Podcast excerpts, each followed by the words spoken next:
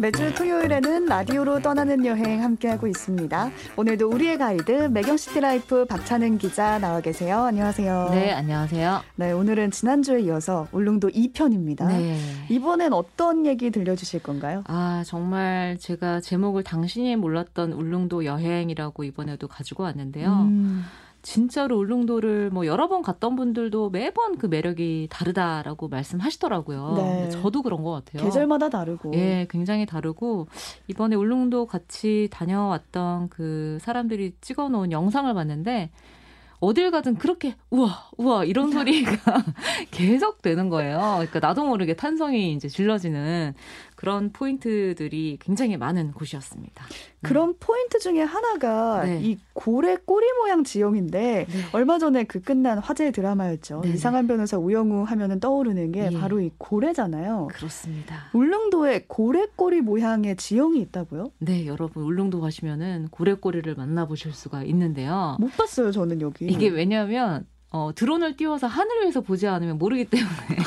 설마 드론을 띄우신 건가요? 저희 팀에서 또 띄웠습니다. 아~ 드론을 띄워서 봤는데요. 네. 아, 그 정말 물고기 고래, 고래 꼬리 모양처럼 양쪽이 이렇게 갈라진 모양으로 서 있는 곳이 이제 태하마을의 대풍감이라는 음. 포인트인데 제가 예전에 한번 말씀드린 기억이 나실 거예요.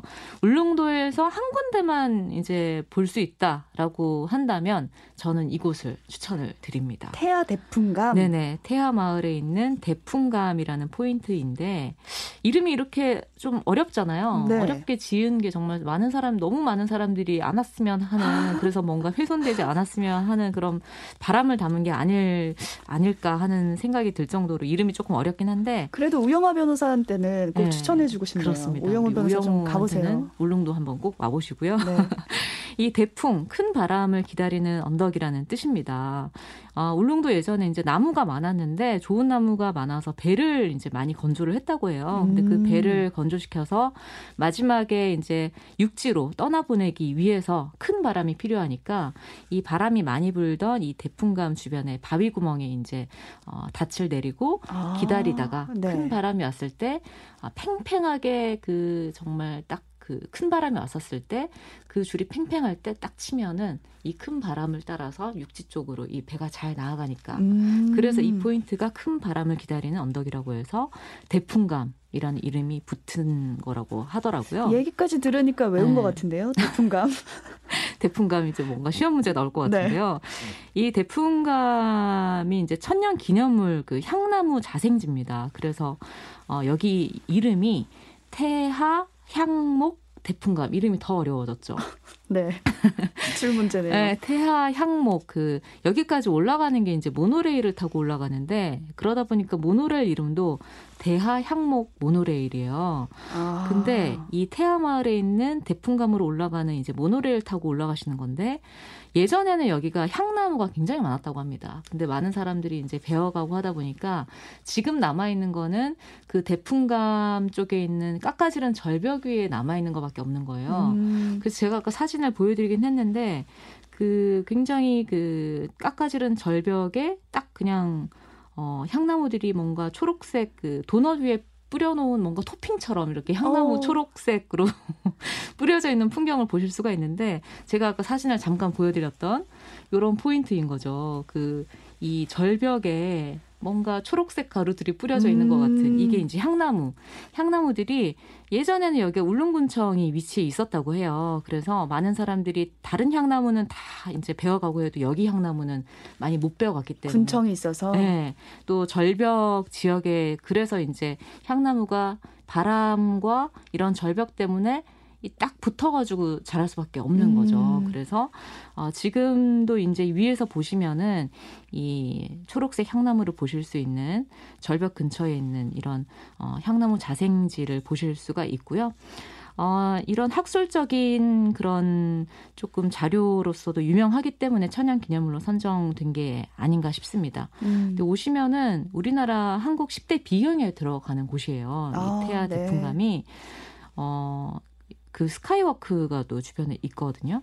여기를 데크길로 쭉 이제 걸어가시면서 각기 다른 포인트에서 이 절벽을 바라보는 포인트가 좀 달라지는데, 바닷가 쪽에 그 데크길은 아래가 뚫려 있는 스카이워크예요. 아. 그래서 여름에 가시면은 굉장히 더운 와중에 이 포인트에 딱 서시면은 여기 약간 자연 에어컨인가? 음, 시원하군요. 네, 굉장히 시원해서 사람들이 그 앞을 떠나질 않더라고요. 자연 에어컨이 있는 스카이워크, 바닥이 이제 투명한 유리로 되어 있는 포인트가 또 있고요. 그러니까 딱 여기 대풍감에 서시면은 그 호주의 그 그레이트 베리어라고 하는 그 산호가 다 이제 보호가 되어 있는 아주 그 음. 쪽빛 바다가 있는 그 포인트가 생각나기도 하고, 아니면은 그 영화 주라기 공원을 찍었던 하와이의 네. 오아후 본섬에 있는 쿠알로아 렌치라는 그 포인트가 있는데, 거기 쿠알로아 렌치 주라기 공원에 나왔던 어떤 산들의 모양과 그리고 이 호주의 정말 그 바다 속을 연상시키는 그런 정말 에메랄드빛 바다가 그대로 음. 펼쳐진 이 포인트를 같이 볼 수 있는 게 바로 이 대풍감입니다. 안 가봐서 잘은 모르겠지만 네. 어쨌든 세계 비경과 견줄 만큼 정말 좋은 곳이다. 그러니까 여기까지는 알겠네요. 정말 어 이런 데가 한국에 음. 있었어? 그러니까 사진만 보여주고 친구들한테 거짓말하기 되게 좋아요. 여기 어디게? 여기 외국이라고 거짓말하면 사람들이 다 믿을 정도로 음. 여기를 이제 모노레일 타고 올라가실 수가 있는데, 모노레일이 우리나라에서 두 번째로 경사도가 높다라는 걸 굉장히 아. 이분들께서 자랑하시더라고요. 무서운데요? 네, 한 구십 도 가까이, 구십 도 오. 가까운 경사도인데 이 올라가시면서 이런 대풍감의 지형 같은 것도 보실 수 있고 음. 어, 올라가는데 한 육 분 정도 걸리거든요. 이십 인승이고. 그래서 이 모노레일을 타고 가시는 방법도 있고, 또 태하마을을 쭉 돌아볼 수 있는 해안 둘레길 같은 것도 같이 되어 있기 때문에 네. 걸어가면서 보시던가. 아, 그것도 좋겠네요. 네, 아니면 모노레일 타고 가시면서 보시던가 이런 방법을 선택하실 수가 있습니다. 네, 네. 지난주에는 바다 액티비티 얘기를 한참 했는데 네. 이번에는 좀 산 얘기가 나올 것 같아요. 그렇습니다. 가서 등산도 하셨다고? 예, 제가 무릎이 이제 안 좋아진 이후로는 등산을 네. 많이 하지 못했는데, 아, 울릉도까지 와서 또 이것도 안 가볼 수가 없는 곳이 또 나리분지. 음. 네, 우리 나, 선아 씨도 나리분지 굉장히 좋으셨다고. 네, 저는 울릉도 최고의 여행지로 나리분지를 꼽고 있거든요. 그러니까요. 그 여름에 나리분지는 또 겨울과는 또 다르죠. 엄청 달라요. 음. 왜냐면 어, 겨울에는 가보지 못했지만 네. 사진으로 봤었는데 음. 분지가 이제 눈으로 뒤덮이잖아요. 네네. 근데 여름의 나리분지는 그러니까 습기가 잔뜩 차 있고 뭔가 이끼가 곳곳에 있어서 내가 여기가 바닷속 와 있나? 이런 어. 느낌을 주는 곳이기 때문에 맞아요, 맞아요. 여름에 꼭 한번 가보셨으면 좋겠어요. 맞아요. 나리분지 자체가 이제 화산 활동으로 인해서 이루어진 분화구가 음. 내려앉은 거라고 보시면 되는데, 그러다 보니까 여름에 가시면은 겨울에는 거기서 이제 뭐 설동이라고 하죠. 눈을 파고 그 안에서 캠핑하시는 분들도 많이 네, 계시는데 진정한 캠핑로만 하는 거죠. 나리분지 숲길을 걷다 보면은 나타나는 게 이제 깃대봉인데, 저희가 네. 이번에 깃대봉 트레킹을 했거든요. 선셋 트레킹, 이제 일몰 볼 수 있는 산으로 올라가서 정상에서 이제 일몰을 보는 트레킹을 하고 왔는데, 그 사이에 이제 나리분지를 지나서 올라가는 음. 겁니다. 이 나리분지 숲길 전체는 한 사 점 오 킬로미터 정도 되는데, 뭔가 제주의 사려니 숲길 느낌도 나고 비자림 느낌도 나고 음. 굉장히 여러 가지 느낌을 받을 수 있는 그런 길이었던 것 같아요. 네. 여기가 그 원시림도 있고 뭐 희귀 멸종위기 식물 같은 것도 많이 만날 수 있는데, 저는 이 나리분지 숲길 걷는 경험도 너무 좋았지만 어, 올라가서 이제 깃대봉 정상에 섰을 때, 울릉의 팔경 중에 이제 어화라는 게 있어요. 어화? 우리 그 노래 중에 어화둥둥 네네. 많이 들어보셨을 텐데, 말 그대로 그 어화가 이 어화라고 하더라고요. 아. 어, 정상에 올라갔을 때 바다 쪽에서 이렇게 불빛들이 막 꽂혀있는 별빛처럼 음. 떠있는, 그게 이제 오징어배. 아. 그래서 이 물고기 어자에 꽃화자를 써가지고 어화. 말 그대로 정말 바다 위에 떠있는 예쁜 꽃들처럼. 그 불빛이. 예, 그 불빛이. 그래서 어화둥둥이 거기서 나왔다고 하더라고요. 음. 저도 이번 기회에 알게 됐는데. 네네. 그래서 울릉 팔경에 들어가는 어화를 봤던 그 깃대봉, 선셋 트레킹, 정말 잊을 수가 없었던, 저희가 예술 사진을 여기서 인생 사진 많이 얻었습니다. 뭔가 일몰이 되면서 네. 지는 해를 각자의 얼굴에 받으면서 이렇게 사진 찍었던 정말 진정한 달력 사진을 여기서 저희가 찍고 왔는데, 어, 내려오실 때는 여기가 사실은 옆에 뭐 이제 낭떠러지 구간도 있기 때문에 음. 음. 조금 조심을 하셔야 되긴 하지만 어, 경치는 굉장히 좋고요. 성인봉도 사실은 울릉도 하면 사실 성인봉 생각들 하시잖아요. 음. 근데 성인봉이 사실은 정상에서 울릉도를 삼백육십 도 다 조망할 수가 없어요. 막혀있기 아, 때문에. 네네. 그래서 내가 울릉도 왔으니까 성인봉 한번 올라가 봐야지 뭐 이런 생각이 없으시다면 네. 저는 깃대봉을 추천을 드립니다. 음, 성인봉이 얼마나 걸리는데요? 성인봉은 훨씬 더 오래 걸려요. 음. 성인봉은 아침 일찍 올라가셔야 돼요. 아, 새벽이나 네. 아침 일찍 출발하셔야 되고 그래서 저희가 그 벌칙을 정해가지고 이 내기에서 진 사람을 성인봉에 올라가게 하자라고 했는데 다들 피하더라는 그 정도로 좀 가파르고 힘든 산이고요. 깃대봉 같은 경우에는 조금 삼백육십 도 다 튀어 있는 그래서 울릉도를 삼백육십 도 다 조망할 수 있다. 그것 때문에 많이 가는 그런 포인트인 것 같고요. 네. 그리고 이제 또 등산을 할 수 있는 포인트가 봉래 폭포. 봉래 폭포. 네, 봉래 폭포 예전에 한번 제가 말씀드렸는데 어, 그, 삼단 폭포가 있어요. 그러니까 성인봉이 완전히 중앙에 있다면 이 봉래 폭포는 저동항에서 이렇게 조금만 올라가면 되는 근데 그 중간에 뭐 삼나무 숲도 있고 메타세콰이어 길도 있고 해가지고 왼쪽으로 쭉 계곡을 끼고 거의 그 이 봉래 폭포까지 올라가면은 삼 단으로 떨어지는 삼십 미터 높이의 폭포를 보실 수가 있거든요. 음, 여기까지 네네. 그 올라가는 길도 막 이끼 낀 데도 있고 음. 어, 정말 녹색의 그런 장원 같은 그런 어, 숲도 보실 수 있기 때문에 봉래 폭포. 특히 이 봉래 폭포 위에까지 올라가는 중간에 천연 에어컨인 풍열. 풍열 구간이 있습니다. 풍열 굉장히 좋아하잖아요. 네, 여름에 또 네. 가시면은 여기가 정말 넓은 구가 넓은 약간 공간에 풍열을 이제 경험할 수 있는 포인트가 또 있다 보니까 봉래 폭포도 추천을 좀 같이 드리고 싶습니다. 네, 체력에 따라서 깃대봉을 갈지 성인봉을 갈지 또 고르시면 되고 봉래 네. 폭포도 둘러보시면 좋을 것 같고요. 네네. 소개해주신 곳 외에도 가볼 만한 울릉도 여행 포인트 또 아, 어디가 있을까요? 이게 그 행남 해안 둘레길 같은 경우에는 이제 울릉도 처음 오시는 분들은 꼭 한번 걸어보시라고 제가 추천을 늘 드리는 곳인데요. 음. 여기는 진정한 아말피의 바다 물빛을 보실 수 있는 곳입니다. 바닷빛. 그 이끼가 이렇게 햇빛에 반사돼가지고 약간 핑크색으로 보이는 구간도 있더라고요. 오, 네. 그래서 뭔가 에메랄드빛과 핑크빛과 이런 여러 가지 바닷빛을 다 볼 수 있는 곳이 바로 이 행남 해안 둘레길인데 어, 그러니까 지도상으로 보시면은 약간 울릉도 남쪽에 있는 항이 사동이고 거기서 약간 세시 방향으로 가면 도동항이 나오는데요. 도동항에서 어, 세시 방향에 있는 저동항까지 쭉 걸어갈 수 있는 길이 바로 이 행남 해안 둘레길입니다. 음. 뭔가 주민들이 걷던 옛길을 이제 예쁜 그런 데크길처럼 둘레길처럼 만든 곳이고요. 울릉도가 정말 예쁘구나 하는 거를 저는 여기서 좀 경험을 했었고요. 그리고 이제 송곳봉 같은 경우에는 진짜 송곳처럼 생겼어요. 뾰족하게 생긴 이제 송곳봉인데 네. 송곳봉 주변에 이제 그 어, 카페, 카페 그리고 리조트 풀빌라 이런 것들이 많이 생겼기 때문에 저처럼 뭐 캠핑을 나는 좋아하지 않는다. 음. 나는 그래도 좀 숙소는 좋은 곳에서 자야 된다 하시는 분들은 이 송곳산 주변에 있는 숙소들을 이용하시면 좋을 것 같고요. 여기 송곳산의 포인트는 약간 구멍이 뚫려 있는 거예요. 송곳 산에? 산에 네. 구멍이 뚫려 있어요? 이렇게 조망을 딱 하면은 산에 이렇게 구멍이 옆에 딱 뚫려 있습니다. 음. 그래서 뭔가 시, 실을 껴야 될 것 같은 그런 오. 구멍이 뚫려 있는데 거기가 사실은 하나처럼 보이는데 어떤 각도에서 보면 구멍이 네 개예요. 그래서 한 달에 한 번 달빛이 그 네 개의 구멍 사이로 이렇게 비치는 때가 오, 있다고 합니다. 네. 또 그런 거를 사진 찍으러 가시는 분들도 많이 어, 계시고요. 그래서 송곳봉 그리고 행남 해안 둘레길 그리고 최근에 이제 그 도동항 쪽에 보면은 어, 레트로 골목 같은 느낌으로 꾸며진 곳이 있더라고요. 아, 여기는 어딘가요? 그러니까 도동항 쪽에 그 배를 타기 전에 네. 뭐 선물 같은 거 사시는 그런 아, 조그만 시끌벅적한 읍내 정도로 생각하시면 될 것 같아요. 근데 이제 배 타기 전에 뭐 커피 드시러 카페도 가시고 하는데 그 카페가 그대로 육십 년대 적산 가옥 같은 걸 그대로 살린 아~ 레트로 가옥 같은 것들이 그대로 남아있는 거예요. 그래서 예전에 뭐 정말 우리 어린 시절에 갔던 문구점이라든지 음. 그런 것들을 그대로 예쁘게 카페 같은 걸로 살려내서 그런 골목들을 그냥 쭉 걸어 다니시는 분들도 이번에 많이 보고 왔습니다. 네, 장소들을 네. 쭉 말씀해 주셨는데 장소도 장소인데 여행하면은 네. 음식을 빼놓을 수가 없잖아요. 아, 또 음식. 울릉도 가서는 어떤 음식을 드셨 나요? 제가 음식 얘기를 네. 다른 장소에서는 많이 안 하는데 음. 울릉도는 진짜 따로 이걸로 본편을 만들어도 될 정도로 삼 편으로 구성을 해서 울릉도 음식 많이 있습니다. 네. 그 일단은 울릉도 하면 유명한 게 이제 오징어 그리고 뭐 꽁치, 홍합 이런 것, 독도새우 이런 것도 유명한데요.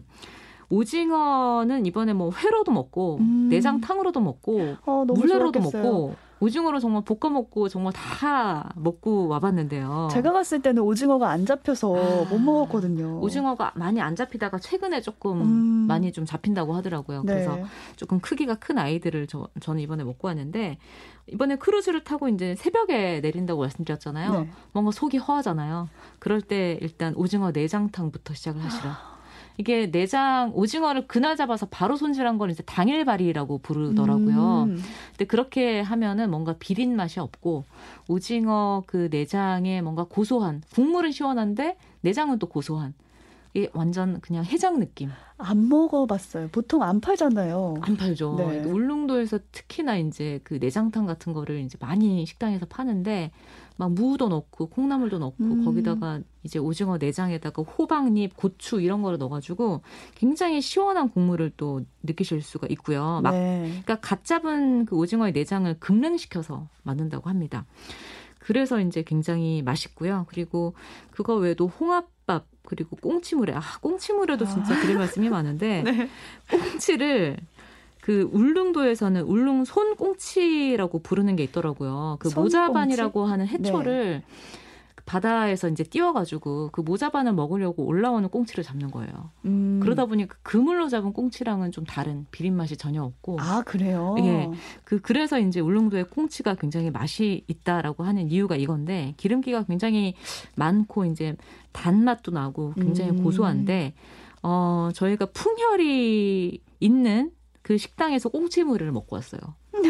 이게 풍혈이 네. 말씀드린 대로 뭔가 자연에 있는 그 천연 에어컨이잖아요. 풍혈이 있는 곳이 산속 아닌가요? 산속인데 거기 식당이 있어요? 천부항에 네. 식당을 만들려고 공사를 하다 보니까 이 지하에서 뭔가 시원한 바람이 계속 올라왔다는 거예요. 아~ 알고 봤더니 풍혈 포인트였던 거죠. 어머, 어머, 어머. 그래서 그걸 그대로 살려놨어요. 그래서 이제 겨울에는 이 미닫이 문을 닫으면은 이제 안 시원한 괜찮고. 거고 여름에 열면 시원한 그래서 그거를 식당에 딱 앉으시면 방 한 칸에 옆에 이렇게 풍혈이라고 되어 있고요. 그 바위를 그대로 눈으로 보실 수가 있는데 진짜 시원하더라고요. 오. 그래서 이 시원한 바람을 맞으면서 꽁치물회를 먹고 왔는데 이 장소 같은 경우에는 경상북도식의 물회예요. 그래서 음. 물을 처음에는 이제 고추장으로 자작자작 드시다가 중간에 이제 물을 부어 주시는데 보통은 육수를 붓잖아요. 다른 그쵸. 지역은. 근데 여기는 울릉도 물맛이 워낙 좋기 때문에 그냥 아, 물을 부어 주세요. 울릉도 물을. 네. 근데 물을 한 컵 이렇게 부으시는 게 아니라 정말 사장님께서 칼칼칼? 저희가 하려고 하면 혼내시거든요. 어. 사장님이 직접 이렇게 부어 주시는데 정말 콸콸콸 부어 가지고 거의 그릇에 반 정도 잠길 정도로 물을 많이 넣더라고요. 음. 근데 그렇게 해서 계속 저어 주시는데 이 빨간색 국물이 다 이제 번질 때까지. 근데 그렇게 먹으니까 이 정말 꽁치의 진한 맛과 이 국물의 시원한 맛이 어우러져가지고 아. 여기서는 내가 비비려고 하면 혼나요. 사장님께서 실제로 직접 비벼주시고요. 네, 혼남 주의하시고요. 직접 잡아온 꽁치 이제 같이 사장님께서 이제 만들어주시는데 뭐 이런 꽁치물회도 유명하고요. 홍합밥, 네. 홍합밥, 따개비 홍합밥은 뭐 울릉도 가시면은 다들 드시는 음. 그런 장소인데 저동항의 이제 지유식당 같은 경우에는 어, 이 울릉도 홍합 같은 경우 손바닥만하다라는 표현을 쓰거든요. 굉장히 크더라고요. 굉장히 크죠.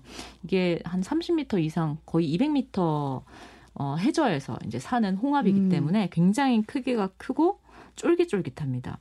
근데 그거를 홍합을 넣고 찹쌀 넣고 불린 찹쌀과 맵쌀 넣고 들기름에 간장까지 해서 압력밥솥에 이렇게 쪄서 넣습니다. 배고파요. 네. 얼마나 맛있겠어요. 네. 홍합밥 이것도 추천을 좀 드리고요. 독도새우도 진짜 맛있긴 한데 좀 비쌉니다. 아 그렇죠. 독도새우가 여러 명이 먹으려면 거의 음, 음. 뭐 십만 원, 이십만 원 넘어가는 거는 그냥 뭐 대수롭지 않은 일이긴 한데 네, 디저트로 그 정도로 드세요. 디저트로 그냥 맛만 하나씩, 보자. 네네. 우리 한 개씩 먹어보자 할 정도로 좀 비싸긴 한데. 독도새우가 이제 뭐 닭새우, 꽃새우, 도화 이런 거를 다 이제 통칭하는 명칭이잖아요. 음. 진짜 정말 근데 독도새우는 머리만 나중에 튀겨도, 튀겨서 먹어도 그 양이 굉장히 많더라고요. 저는 저 같은 경우에는 새우 자체가 크니까 머리 자체도 큰가 봐요. 근데 그거를 음. 튀기니까 굉장히 맛있었는데 이 독도새우 또 약초를 먹여서 키운 약소 같은 경우 이것도 굉장히 좀 어, 울릉도의 먹거리다라고 말씀을 드릴 수 있을 것 같고, 이거 외에도 뭐 이제 뭐 산채전, 이제 이 부직갱이나 이런 명이나물 같은 걸로 같이 부쳐서 나오는 오징어 부직갱이전 음. 이런 것도 맛있었고, 산나물이 워낙 많으니까 네, 산채전이나 뭐 비빔밥 같은 것도 많이들 드시는 음식입니다. 정리하면 오징어 예. 내장탕은 꼭 드셔야 될 것 같고, 꼭 드셔야 돼요. 꽁치물회, 서울에서 맛볼 수 없는 예. 이런 음식들 꼭 먹어야 될 것 같습니다. 네네. 기자님은 또 캠핑러잖아요. 예. 그 더운 날씨에 울릉도에서도 캠핑을 하셨다고 들었어요. 아, 대단하세요. 정말 다들 진저리를 치시면 네. 바라보시는데 이 여름에 왜 십오 킬로그램 배낭을 메고 그렇게 밖에서 자냐, 음. 바깥잠을 자냐, 너 이제 나이도 많다 이런 얘기 많이 해주시는데 아, 이, 이 여름 캠핑만이 또 주는 분위기가 있는데 그거를 더욱 극대화시키는 게 울릉도였던 것 같고요. 음, 네. 울릉도 아까 말씀드렸던 그 송곳봉이 보이는 이제 그 대피소, 이름이 이제 대피소인데 울릉에서 유명한 이제 펜션입니다. 근데 그 마당에서 저희가 캠핑을 하고 왔어요. 아. 그러다 보니까 아침에 딱 일어나면은 송곳봉이 바로 눈앞에 보이는데 바로 보이겠네요. 네, 그 송곳봉에 가끔 구름이 걸려 있는 오, 경우도 있고요. 네. 그리고 밤에는 슈퍼문이 또 떠져가지고 음. 이렇게, 그러니까 캠핑의 좋은 점은 그런 거인 것 같아요. 이렇게 뭔가 자연을 그대로 이제 만날 수 있다라는 음. 게 가장 큰 장점인데 네. 그런 포인트들, 그리고 배 안에서 봤던 울릉도 일출. 아까 말씀드렸던 그 크루즈 안에서 바라보는 일출 포인트가 너무 멋있었고요. 그러니까 여러 가지 포인트가 그냥 어디가 하늘이고 어디가 바다인지 모르는 그런 포인트들이 굉장히 많다라는 게 울릉도의 정말 큰 특징인 것 같습니다. 네, 네. 이 주 동안 울릉도 이야기 했으니까요. 박 기자님도 이제 울릉아리에서 헤어나오시길 바라겠습니다. 못 나올 것 같아요. 네. 이 주 동안 울릉도 여행 이야기 해봤습니다. 일 부 끝곡으로 이장희의 울릉도는 나의 천국 들으면서 마무리하고요. 매경시티라이프 박찬은 기자님과는 여기서 인사드리겠습니다. 고맙습니다. 네, 감사합니다. 세상살이 지치고 힘들어도 걱정 없네 사랑하는 사람이 있으니 비바람이 내 인생에 휘몰아쳐도 걱정 없네 울릉도가 내겐 있으니 봄이 오면 나물 캐고 여름이면 고기를 잡네 가을이면 뷰를 해고 겨울이면 눈을 맞네 성인봉에 올라서서 독도를 바라보네 고래들이 뛰어노는 울릉도는 나의 천국 나 죽으면 울릉도로 보내주오 나 죽으면 울릉도에 묻어주오